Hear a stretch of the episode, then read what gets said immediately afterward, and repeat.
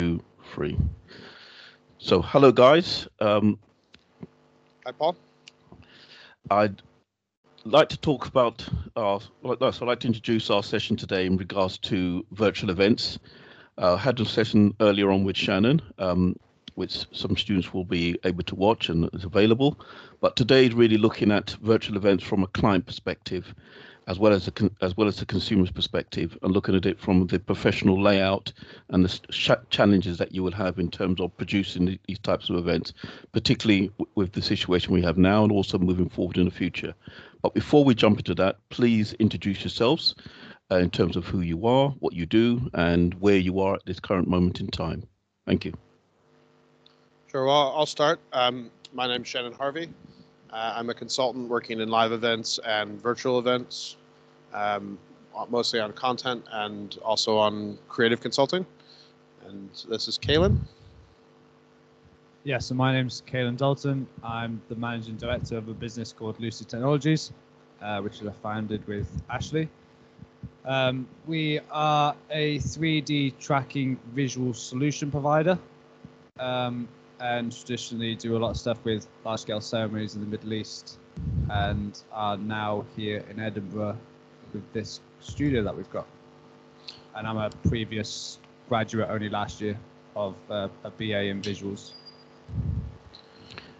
So, Right. um, I just say well, where we are at the moment. Uh, this is a virtual production studio um, eh, based in Edinburgh at Blacklight, and uh, we're using this space for commercial uh, TV work, advertisements, but also live events and virtual events of different types. So, from a client point of view, they would come to you and let's say hire out your space and your time within that environment you're in now. Is that correct? Yeah, there's two kind of big parts to that. Mhm. So there's the actual filming and the use of the studio space and the operation, but there's also the creative planning and the building of worlds, the environments that needs to be thought of before you actually walk into a space like this. Right. So, so the But, space in it. um, Yeah, sorry, Caleb. go on. No, no, continue. So I was just going to say, yeah, so the studio itself physically is set up for clients, whether they be um, brands themselves or agencies that are looking after those brands, will come to us traditionally to use the space, which will involve both the technology and the operators as a package. And that can be anyone from producers to um, stage managers through to camera operators and cameramen. So, camera so how how big is that space that you have up in Edinburgh? Uh, currently, right now, we are in a nine by seven and a half space, and then we've got our gallery separate to that as well. Right. So, in terms of the technical team, are you the the key technical operative in that environment, or do you have a number of other staff that support your requirements for your clients when they come? So traditionally, with um, myself and Ashley, we kind of just sit as integrators over the top. Um, we traditionally bring in a lot of freelancers and stuff to do the very specific roles. Um, this is using technologies that we used before, but in terms of the broadcast elements, we will use trained video directors, video engineers, cameramen, and stuff, and we'll traditionally freelance source them. Okay. So, if it's if it's not case sensitive, is it possible to talk about a current or previous client that you've had, and some of the challenges that you faced in putting together a virtual event, possibly on timelines, technical resources, software, hardware, uh, creative sort of concept behind that? Yeah, so um, we, we've done a number of test events ourselves and produced a number of things ourselves because we needed to be able to have those conversations with clients. Um, and one of the events that we did was a live DJ set, um, which we broadcast. It is on YouTube, and and we broadcasted um, multi-camera. So it's five cameras, and we were switching between those live. And creation of I think there were five virtual environments, four four virtual environments, four virtual environments that the DJ basically was transported to to to be in those different spaces. Um, as far as the the workflow and the time, um, they were fairly basic worlds. um, but they they had some integration like live video into the digital set, um, some automation actually in that, um, and we produced those worlds in a matter of days. It was about three or four days of prep time, and then we shot the event, and that was it. So, So, if I was to, it wasn't a huge production side. It was it was pretty pretty straightforward, really. so if I was to find those on YouTube, what where would I search? What would I s- search terms will be? Um, We can send a link. we will send you a link because I can't remember right now. Because basically, we flew that under the DJ's name, um, and he's got it unlisted. So we'll have to send you a link. Okay, all right. but it does exist. It's just um, it's also our first attempt and our first real work, re- literally coming out of lockdown, um, Right. and and producing those things. So Okay. And then since then, we've kind of had a series of things. So we've had some stuff where we've been doing some children's TV. So we had an agency uh, approach us. They were th- in three days' time about to go use a green screen studio. Mhm. And I kind of had to force their hand in going, no, we need some projects, so come and do it with us. That was a big mistake. Never do that. Um, that was stressful. Um, it, it was, but was, that, so- was that was that stressful because of the time constraints you placed upon yourself, or the technical challenge around that? Um, a little bit of both. So the time constraint was definitely one because we also had another shoot in between that time. Mhm. Um, but mainly it was educating the client on actually what they were walking in and going to be doing, um, which was an agency who were creating all the content for them, but then they didn't realize the differences of content when putting into this application. So although we made the process very simple for them, we just took all of their stuff and put it on screen. It then looked slightly different to what they thought it was going to look like. Um, Okay. And then they had to play around a lot with finding the right shot because they've never shot a, uh, an ad, sorry, using a LED screen behind. And even that had complications for the camera person. And then the whole thing came very stressful. It was just too short to really be educating the client on what they were actually getting because it wasn't like I could provide them a CAD plan. Yes. So- so- I think so- another really key insight, Paul, is that the workflow has changed in this in this side because in a lot of film and television and things, it was always we'll fix it in post or we'll do a lot in post. Mhm. And with this, everything's going live out. So you have to have everything built in advance. Everything has to be tested in advance. And so it's actually more akin to live theater Mhm. or or a live concert because you have to have the show ready and the set ready and everything for go and it's not it's it's so the time pressures are more like a live event than they are um, say a, a cinema shoot or a, a tv shoot Right. There's, there's, Caleb, there's something I just wanted to pick up on what you said about educating the client, because in the same way you you've done three years at university and you've had a lot of industry projects over that period of time, and you a couple of years out of university now, and you've got your own um, uh, company up and running and seem to be quite successful at it. From our conversation we met um, some months ago, just by chance. um, so so in Glad terms you remember that night because I don't. i got pictures so um, I just wanted to pick up on a point, like you said, about educating the client, because in the same way students are looking at this as a way of, of, growing their knowledge base and, and obviously expanding within the industry. How have you find found this in terms of talking to clients about what possibilities they can have and they don't need to go forward with, with a, another solution or even cancel their event? Has it been a difficult task in educating clients and potential clients? Yes, it's been incredibly difficult. Um, a lot of clients are very used to walking into a space and going, "Can we put a banner here, chairs here, a screen there?" You know, as they would do their conferences, for example. Mm-hmm. In here, they're like, they can't see a physical reference of where they want to put things, and they struggle to understand the concept that they can essentially have it anywhere in a digital world.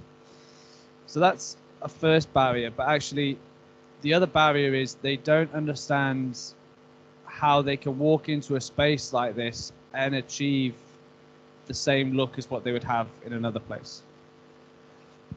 So that's part of it. And then the other part of it is that this solution is so heavy in tech. Trying not to concentrate on tech with clients is really difficult. You overwhelm them. They really don't want to know about the technology behind it. They just want to know about the creative applications. And so that was a massive learning curve for I think all of us in going, Yeah. no, rein the technology back and just talk about creative. Yeah. How do you tell the story? How do you, how do you could how do you convey their brand, their message, and and what is the intent and value of using this technology? Mm-hmm. Because you could do it in other ways. So what is the advantage? And and that's what we've had to really focus as our as our pitch. Without telling them we've got really expensive media servers, use these. Yeah. They don't care. and and and actually the, the cost thing is interesting because to do some things it Mhm. would be cheaper than what we're doing but to do other things it would be far more expensive to do Mhm. what we're doing and so there's a range depending on the project and the amount of effort is not necessarily akin to how long or duration of the show or whatever you're producing either. You know, we we did a bunch of work on a, a short film and it was half the work we did on four projects in a month and it was only two minutes long. So you can do a lot of work for a small amount or you could do less work for a lot more and, and there's a lot of uh, difference in that. Right. So so you you focus on some of some of the challenges that you faced, and you you mentioned that you worked with a conference organizer. So as you know, there are many many conferences that take place each year, and as well as let's say exhibitions. So before I talk about exhibitions, I want to talk about conferences primarily because that's one area where people have really enjoyed the whole destination event of going to another location, meeting up with people face to face for a three or four day um, conference, be it business to business or or otherwise. How d- how have that played out for you from a client perspective? Have the people who've signed up to those types of events really seen a benefit? And had it and it, has it been engaging? Have you done any any research or any you got any feedback from that in terms of working with those clients? So that's probably one of our strongest ones yet. Is actually we've been doing a lot of conferences and webinar style things as well, Mhm. um, and that's been incredibly strong because our figures now from doing webinars Mhm. is tenfold to what it was before. First of all, and then secondly, the participation is really great because people are really comfortable at home. They're Mhm. they're sat there probably with a shirt on top, but might be either sat in their joggers or in their pajamas. they feel really comfortable, um, Yes. and they're still able to do business and talk. But if they then want to disappear and go to the toilet quickly, they can just step out of it for a second. And so it's been really interesting to watch people's different attitudes to if they were to walk into a conference, they might be all suited and booted, very kind of, you know, holding themselves nice and strong. Mm-hmm. But then on a, a virtual one, they're kind of like slouching on their sofa, probably with some curry down their t-shirt or something. Like they just don't care. So, Yeah, so I, I think it's important uh, with all of that to just understand the dynamics of this year. You know, the the Zoom call has become the thing, um, and there's been some really sex- successful conferences and events that have gone fully virtual, Mhm. and often that's purely down to Zoom or Teams or one of these other platforms, but it's not engaging in the content side; it's engaging in the conversation. Yeah. And what we're trying to do is to join those two things up so that it's both engaging content, but also the the intimacy of the direct contact that you get from having a, a group of six people on a Zoom chat talking about an issue. So you mm-hmm. want to be able to combine those two things and and also that leads to the whole thing of hybrid events. We mm-hmm. don't see this as being a stopgap to live conferences and things happening. This is a way to be able to get out to a broader audience. I, I don't make as much money out of this that I do with a live event, frankly. Yeah. we we know we want to go back to live events, but we see this as being an add-on value to that. Right. Okay. So there's another side to it as well in terms of the virtual world, and it's, it's how immersive you get. And I know that avatars have been around in the virtual world for quite quite some time, over 10 years now. And most people will note through Sims World, where you take on an avatar and you walk around a given space. Have you created any of those types of environments or looking to create any of those types of environments for your clients? And Uh, what are yes. the, and what are the challenges? Um, well, we've done a couple of things. Uh, certainly, what this allows you to do in the space that we're in is actually have real people interacting with that as well. Mhm. And so there's been a number of core examples that have happened this year. Um, the probably the biggest one is the Tomorrowland show that happened. And so Tomorrowland had uh, digital avatars for every person, every audience member, and they could take a journey and go through the experience and go through the video game on their own and choose their own perspective. But the shows they were seeing were being filmed in spaces like this. So the presenters, the artists, the DJs, they were all being put into that game world as real people. Mhm. So it, it allowed the audience to feel agency because they could interact with other avatar, Mhm. but they could also see the performer, and that was still a real thing. Now, that's a hybrid, but it's it's based on game technology, and you need a development team to be able to build that environment, and that's where something like Fortnite is quite interesting because they've already got a platform and they're just taking this type of technology and bringing it in. And they've they've just announced a series of concerts. They've announced a new world that's all about concerts, and so they're really leading in that. And Epic certainly are making big gains in that. Um, we'll, we'll see how that all goes Yeah. with uh, Apple and Google, but Yeah. won't go into that topic. But uh, also, we've been also looking at. Um, there's some really cool technologies uh, for motion capture that allow for real-time control of avatar. So we've been looking at some of that. Um, we haven't ourselves done any direct development for uh, into game engine like for multi-user stuff, like to have audience in the game engine. But we we're not quite doing that yet. We've been kind of looking into a lot of solutions um, for around the whole idea of the, a virtual exhibition. Mhm. so that you can give each uh, exhibitor a certain amount of space. Uh, they can add all the objects they want into it, this, that, and the other. But there's not currently a, a, a, uh one solution that fits all, um, because lots of them have different elements, but they don't fit together very well. For example, there's a really, really, really strong exhibition platform for allowing the exhibitor themselves to go in in VR, build their own stand, all this kind of stuff, based on a restricted kind of boundary box. But you can only have 25 people walking through it at a time. And then on the flip side, there's one that can let you do a thousand people, but the the render engine behind it doesn't look as good, and so from a brand, they don't want to buy into it as much.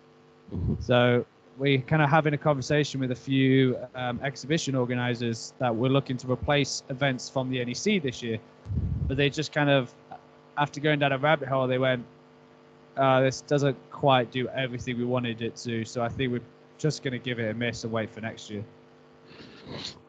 Yeah, it, I think another thing to say is that the the supply chain itself is really broken, and and so at some level somebody has already made a decision that 2020 is a write-off, and then there's no point in having the conversation because they're not even thinking that way, and so it's it's getting through this pandemic-stricken early adopter period and finding those companies who are still eager to try and com- communicate with audiences at home and have a reason to be able to do that. And and that's that's been really challenging. Yeah, and and I mean, if you look at it from an economic perspective, um, exhibitions obviously are consumer, but mainly trade exhibitions. And for any economy to continue to to grow and develop, then they need those business to business trade exhibitions. And like you said, um, you know, when they decided to shut down, you know, most economies to a large degree, uh, the event industry took it as read, and the Olympic Games was like the pinnacle to say, if we're not going to run our event this year, then I don't feel why anybody else should. But um, like you said, for for this for this economy to grow, we do need trade, and even if we're coming coming through a transition period with Europe, exhibitions would would would seem like going back to what you said of being on the front foot. So with the with the the exhibition organisers across the UK and the conference organisers across the UK and exhibition venues, have you f- felt a need to go out and approach those organisers um, as a as a means to really capture that market now rather than wait till next year? So you you point on a really interesting topic there. The business to business is the most important part of the exhibition. The problem was that all the businesses were closed as well. So when we were chatting to exhibition organizers, they were like, "Well, we could do this." You know, so there were some plat- uh, some people, sorry, that were happy with a certain platform and wanted to go ahead with it. And then on review of it, they said, "Well, actually, all the businesses are still closed. Furlough's still in place, so technically people can't even attend our virtual event because technically it's acting upon work." And there was this massive grey area. So people just were writing off the even idea to be able to get behind it. Um, now we're starting to see a bit different. We're Mhm. seeing people that are going, okay, so we postponed 2020 till 2021, and an example is um, there's a show that was supposed to happen this September. It's now happening next September. Now they're talking about doing a mini version in February virtually so that they can engage the audience again early before they eventually go out to advertise it come May time. Yeah. So they're trying to like help fill the gap a little bit, but without completely replacing it. So they're doing it as a brand engagement. The- Yeah, so it's a prelude to the main to the main event. Th- There's still a reticence, I would say, Paul, that people want to go back to having live events, and so they actually have a bit of a hesitation about a virtual event because mm-hmm. they think, well, that'll just replace the other. And I think the the real argument has to be that the virtual event can potentially get your message out to a broader audience who wouldn't be able to attend, but it's not there to replace the other. It's there to support and help with the messaging and the branding. But as as Kalen said, it's actually really hard to get everybody in the chain to agree to that. And we were we were having a call earlier today where somebody was still talking about having a major event this side of Christmas with audience, a big event, and you Yeah. go, well, how how is that going to be feasible? And they go, well, we haven't quite figured it out yet. We're still working on it. You go, well, if you pack, package that with a virtual event, then a you get a backup plan, but b you can go to a broader audience. And I think those are the things that we're really trying to hit on is that this is an addition. It's a way of connecting with audiences now. And it's a way of connecting with more of an audience in the future in support of the actual event that you're doing. And and I think that's the key in the next year. if if Yeah. I could make something happen tomorrow, I would make all these socially distanced events start to broadcast because right now you've got the BBC that are putting absolute repeats out of all their episodes. You've got Netflix running out of things to publish at the moment because they haven't been able to shoot for ages. And we've got some events happening, but they're restricted in capacity because of social distancing. So I'm like, well, who was the smart genius in the office that didn't turn around and go, why don't we film it and broadcast it as well? Mhm. I, like, haven't we done that with festivals for years? Yeah. Well, ex- exactly that. Ex- it at all. yeah, exactly Yeah. that. Your largest festivals, like like your Glastonbury's and, and what used to be V festivals and a few others, they came with you know Channel Four and BBC direct links. So yeah, people would would probably watch it post event or even sometimes live, or even or even even on the radio as well. Yeah, broadcast. That's kind of that's kind of what I was thinking with um, the the news around Glastonbury de- being delayed and stuff like that, which I understood given the timing of when it was. But some events and festivals that are still cancelling now, you know, my plea to them is you have no good reason for it. Um, reduce your scale, do it on halves, so you still can afford it, given the fact that you won't have a new ticket income. But go get a broadcaster to partner up with who are screaming out for content and are sat on a big pot of money to be able to do it. We're working quite closely with the BBC at the moment as well to put a load of events to them. Mm-hmm. And it's a case of us trying to basically do that job for the organizers and be like, we'll partner you up with the BBC so you can get the rest of the money you need to make this event happen. Because we just want to see it happen.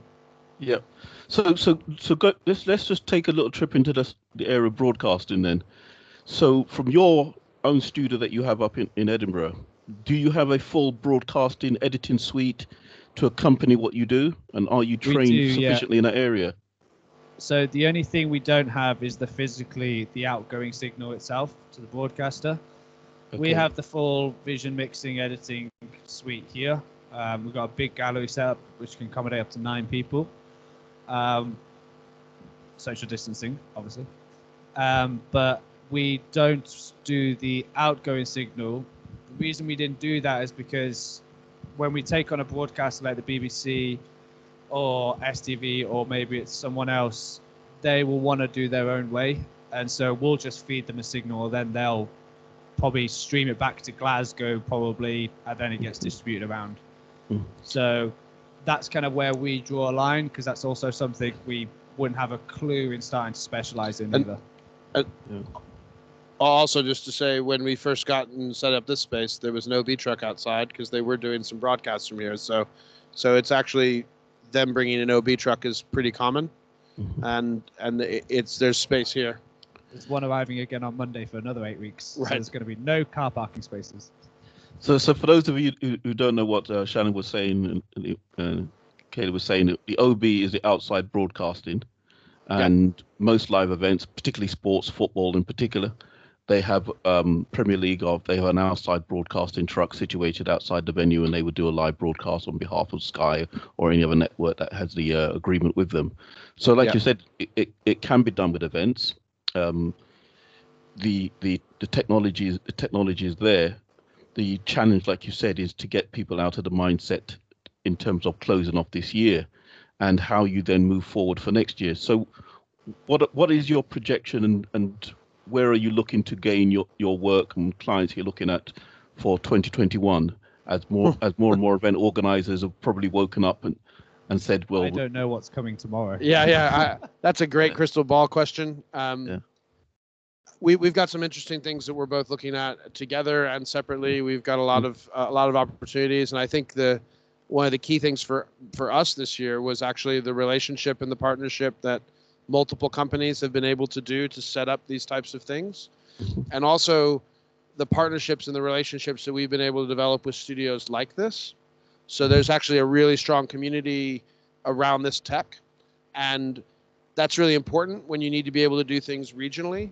And Mhm. so the the thing about, you know, let's do a festival, but let's do a festival that's actually broadcasting from four or five studios is Mhm. totally possible.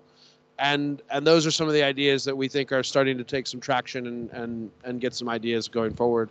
But it's amazing that the the breadth of possibility for this space because you've had everything from um, a, a movie with a car that was shooting in here um, to advertisements, children's television, music videos, corporate comms, plenary sessions, webinars. It's it's totally across the board, and everything from the most abstract content behind us to photorealistic buildings. Right? It's Excellent. it's everything in between. if we were to talk about the the business and the personal goals for this place, the business goals is to have someone in here Monday to Friday every single week for the next six months whilst we wait for events to come back. On the personal goals, I want to see at least six events by the end of the year streaming from here to a major broadcaster, bringing things for people to watch from home. Um, because that's just a personal thing for me. Like I hated it during lockdown. There was nothing. So, so, so, the venue that you got in Edinburgh, where exactly is it in Edinburgh? If somebody wanted to find you, locate you. So um, Lucid have partnered up with a company called Blacklight, and that's how we've launched this studio. Um, so this is Blacklight in Edinburgh. Uh, then we're working with a, a group of people such as Shannon and stuff on creating the experiences within these spaces. Mhm. Um, but we are also working on launching several other studios within the next couple of months as well. With each studio's kind of got its own focus. So we've got uh, one that's going to be set up specifically for film, another one was going to be set up for corporate comms, and then the one that's like here, which is more of a hybrid that can do pretty much all of it. But we are building specialist ones also. So, so are they going to be a franchise or they're they going to be under direct ownership of your parent company? So what we've created is the powered by Lucid Technologies brand. Mm-hmm. So we'll be partnering with other people, other um, companies to create these studios. So it will be X powered by Lucid Technologies. So we will help bring the technology and the workflows that we've developed to those spaces um, to be able to allow them to access this technology and to hopefully build more work and more events for people to get back to work and, And- to watch. And then from our perspective, my company with Creative Alchemy One is really about the digital side of that in helping people to create the worlds, create the content, create the environments, and support understanding the workflow to be able to get to shoot here. They, they, need, they need to understand that pre-production process and to be helped through that. Um, and that's what we're we're adding value to each other by doing that. Right. So uh, you, The, you got um, you got a good working kind of partnership. the pre-production, do the gig. So we've got pre-production, do the gig, and that OB element we were talking about is the Mhm. third person that should be sat there. So that's kind Yet of to- how it works. It kind of goes in that order. Yeah, yet to arrive. So, so in in terms of um, sorry, Shannon, Shannon. So That's ter- all right. ter- Very fine. I was waving bye to It's just somebody. saying bye to someone in the background. All right. Okay. Sorry about that.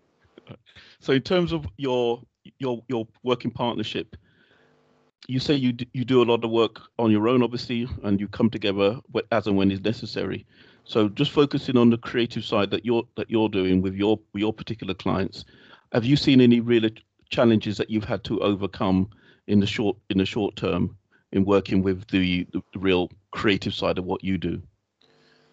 Um, I think the biggest challenge for us is going to be responding to the scale of what people actually want to do, given the size of our team.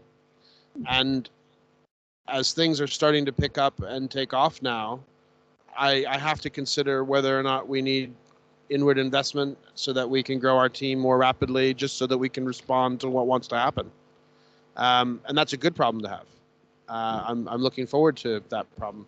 Um, technically the workflow works and we know how to to make good content and we know we know where the the limitations are um and right now it's the hurdle of connecting with clients which we're finally kind of really breaking through i feel like we both have in fact we we haven't really had a conversation in a couple weeks because we've both been so busy. And we've agreed this evening we're going to have a nice dinner so that we can actually bounce off and go hey i've got this thing you've got that thing how can we help each other? Um, because we we thrive off of that. We've we've done that for years. Um, but yes connecting with clients and then being able to scale up our operations to be able to respond to the demand that we can see is coming. Because it's it's definitely about to go mental you can feel it The world is only just opening. Yeah. Like literally these last month, but not really. Even the last couple of days, I'm seeing big changes all over the world of companies reopening, starting to do things. The inquiries are almost doubling every kind of 48 hours um, for both of our sides. You know, we were sharing some stuff last night where we're going, "Oh, I know I'm seeing you tomorrow, but this has just come in." Um, and so now is a really important time in the whole world, I think, to be now finding these clients, engaging with them, building upon what they wanted to do. So what could they do instead? Um, and then getting back to work as quick as possible for a lot of people. yeah We've been very fortunate, but it's still not quite where we'd like it to be. and and I think the other key thing, Paul, is we self did this. Like we Mhm. we we came out of lockdown and said we have to do something. Yeah. We it, was, it was during during lockdown. During lockdown, we were like, "I've had enough of this. I need, I need to coil cables." and, and so we we self created that opportunity, but we know that a lot of companies certainly weren't encouraging employees to do that because they were all on furlough. Mhm. but also because we were freelance and because we kind of didn't have another option, it was kind of like, well, dig in, invest, Mhm. make that effort, and be be one of the people that pops out early. so that you can help other people with that transition. And and that's something we wanted to help inspire other people to come out of lockdown in a creative way. Just keep being creative. And that Yeah. that I think has been key for us. I think for event managers potentially hearing this, like you normally do this at the end, but if I had something to say to event managers right now, it would be don't go to agencies to find work, go get it yourself, because the agencies are not going to be here for very much longer. If you look at the amount of agencies globally that have fallen in the last six months, it's massive. One of the biggest agencies for events in the UK collapsed last week. And now there's a hundred people that they have full-time employed currently out there looking for work, and they're all going around and popping up by themselves, because now they can. Uh, you know, especially with stuff like this, it's easy for one event manager to go and and really pull this kind of thing together. So don't go to the agencies, but instead go knock on a brand's door and say, "Here, like, what are you doing? What events have you got?" Or if you know they had an event this time last year, reach out to them now and be going like, "Are you about to cancel?" I don't think you should. Yeah, we're we're we're- we're finding comes- clients who are actually saying, "We've been going to agencies for years trying to talk to people like you. Why why are we talking to them?" And and we're like, "Oh, great. How can we help?" Yeah, now is not the time for middlemen. No. people haven't got the budgets for that. no. Yeah. So I'd, I'd, I'd like to close on this question, and probably, Caleb, this is for you. Um, you said earlier on that you're looking at growing the business, obviously, as any business wants to grow, and you're going to open up new hubs across, uh, I presume it's across the UK or maybe across the world. You didn't really specify. Um, so, so will you be working with um, sponsors to sponsor your your your your growth or your hubs, or you're looking at is it purely self-investment from your point of view, or So- what type of what type of collaboration are you work, working on? A little bit of both, to be honest. So we're very fortunate to have uh, an investor behind us as a business. That's kind of how we got started. Um, but in respect, we're also looking for endorsement from people who want to set the studios, have the most part of it, like LED screens and all that kind of stuff, to kind of be reaching out to us and going, hey, you know, we'd love to partner with you. And that takes away a lot of it we will fund and help develop the control setup of the studios, but there's the physical space and some of the larger parts that the studio needs to have. And so that's the way I'm looking at trying to build relationships with studios and essentially treating them like an investor. They're buying into the solution that we've developed. The expertise is here. Yep. Come get it. Yeah. So Shannon, just to close off then, the, in regards to what I just said to, to Caleb, is there anything that you would like to tell the, uh, you know, the up and coming event managers who will be on the scene in the next few months and looking at this industry and looking where to go? Well, good luck as a first starting point. But I think Mhm. um, the most important thing is to is to say yes to outside of the box ideas and to be uh, ambitious in what you think you might be able to achieve and help your clients tell stories. And if you can connect with a client about the story that they want to tell, the technology doesn't matter. It's about being able to connect that story to an audience and and that's what event managers need to be supporting is helping their clients to reach that audience Maybe I can give a very quick one minute story to prove that. hmm you asked me to go do a job down in London about two years ago, which was to go operate a lighting desk that I had very minimal knowledge in using. Going and doing that, I fluked my way through it, and the show went incredibly well. But was the first time I saw this technology in its first developments, and without seeing that, that triggered a starting path to ultimately what we're doing now. Thank that you very show much. was the MTV EMAs. But don't tell the people that were pay me that I said I was fluking my way through. So yeah, Well, thank thank you very much, gentlemen. Um, I, like I said, ho- hopefully we can meet again at some time and talk again about some of these subjects in, in even more depth. but I'll leave you for today, the 11th of September, and hopefully the, the rest of this year is, is not a complete write-off, and 2021 is a really successful year for both of you. Thank you very much, Paul. Thank Okay. you very much. Speak to you soon. Thank you.